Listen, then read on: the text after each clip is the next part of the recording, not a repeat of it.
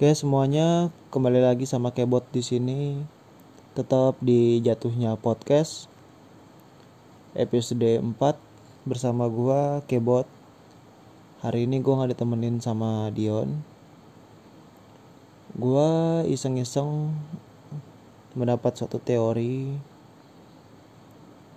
Teori yang berhubungan dengan imajinasi kita. Teori yang berhubungan dengan indera kita. Mari kita coba ya. Oke, sekarang bayangkan ada sebuah jeruk nipis berwarna hijau agak kekuningan. Lalu jeruk tersebut Anda potong jadi dua. Kemudian pegang salah satunya dan peras sampai tetesannya mengucur. Apa yang Anda rasakan? Asam. Setiap tetesannya membuat Anda menelan ludah.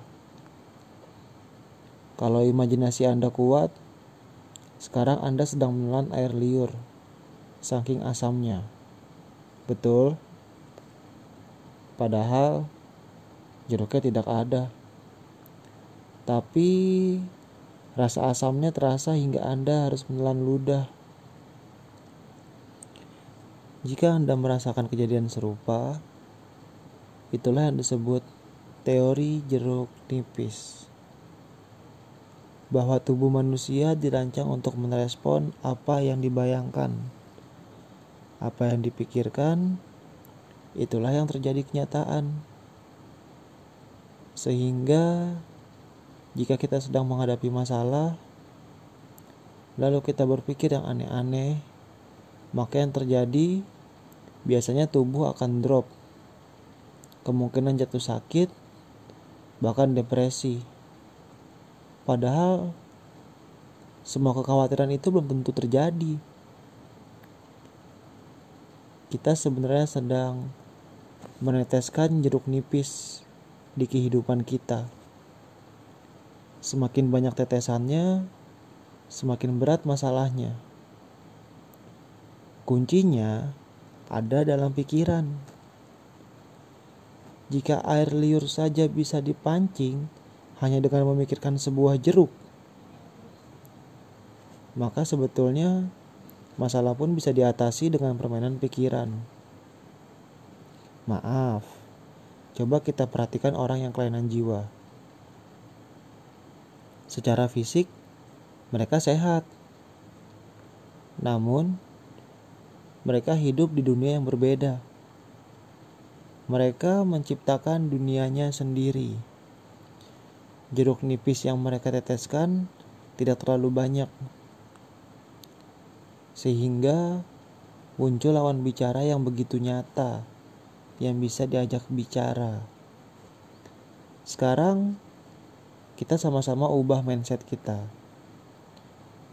Jika di dalam masalah bertubi-tubi, Anggap itu proses pondasi. Bayangkan kita hendak membangun hotel berlantai 100.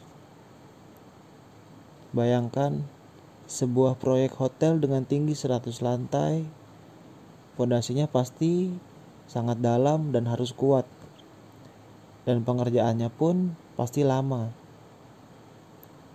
Jika pondasinya selesai, dia akan mampu menopang beban hingga 100 lantai sekalipun. Tuhan tidak bisa memberi kita masalah. Dia ingin kita kuat, bukan ingin kita sekarat. Maka berhati-hatilah dengan pikiran kita. Berbaik sangkala, maka kehidupan pun akan membaik. Berpikir baik dan berbuat baik terhadap orang lain menjadikan kita awet muda. Bila kalian setuju, klik tombol like dan subscribe channel ini. Semoga kita semua tetap berpikir positif dalam menghadapi kejadian yang sekarang kita alami. Sampai ketemu di episode selanjutnya. Gua Kebot, jatuhnya podcast.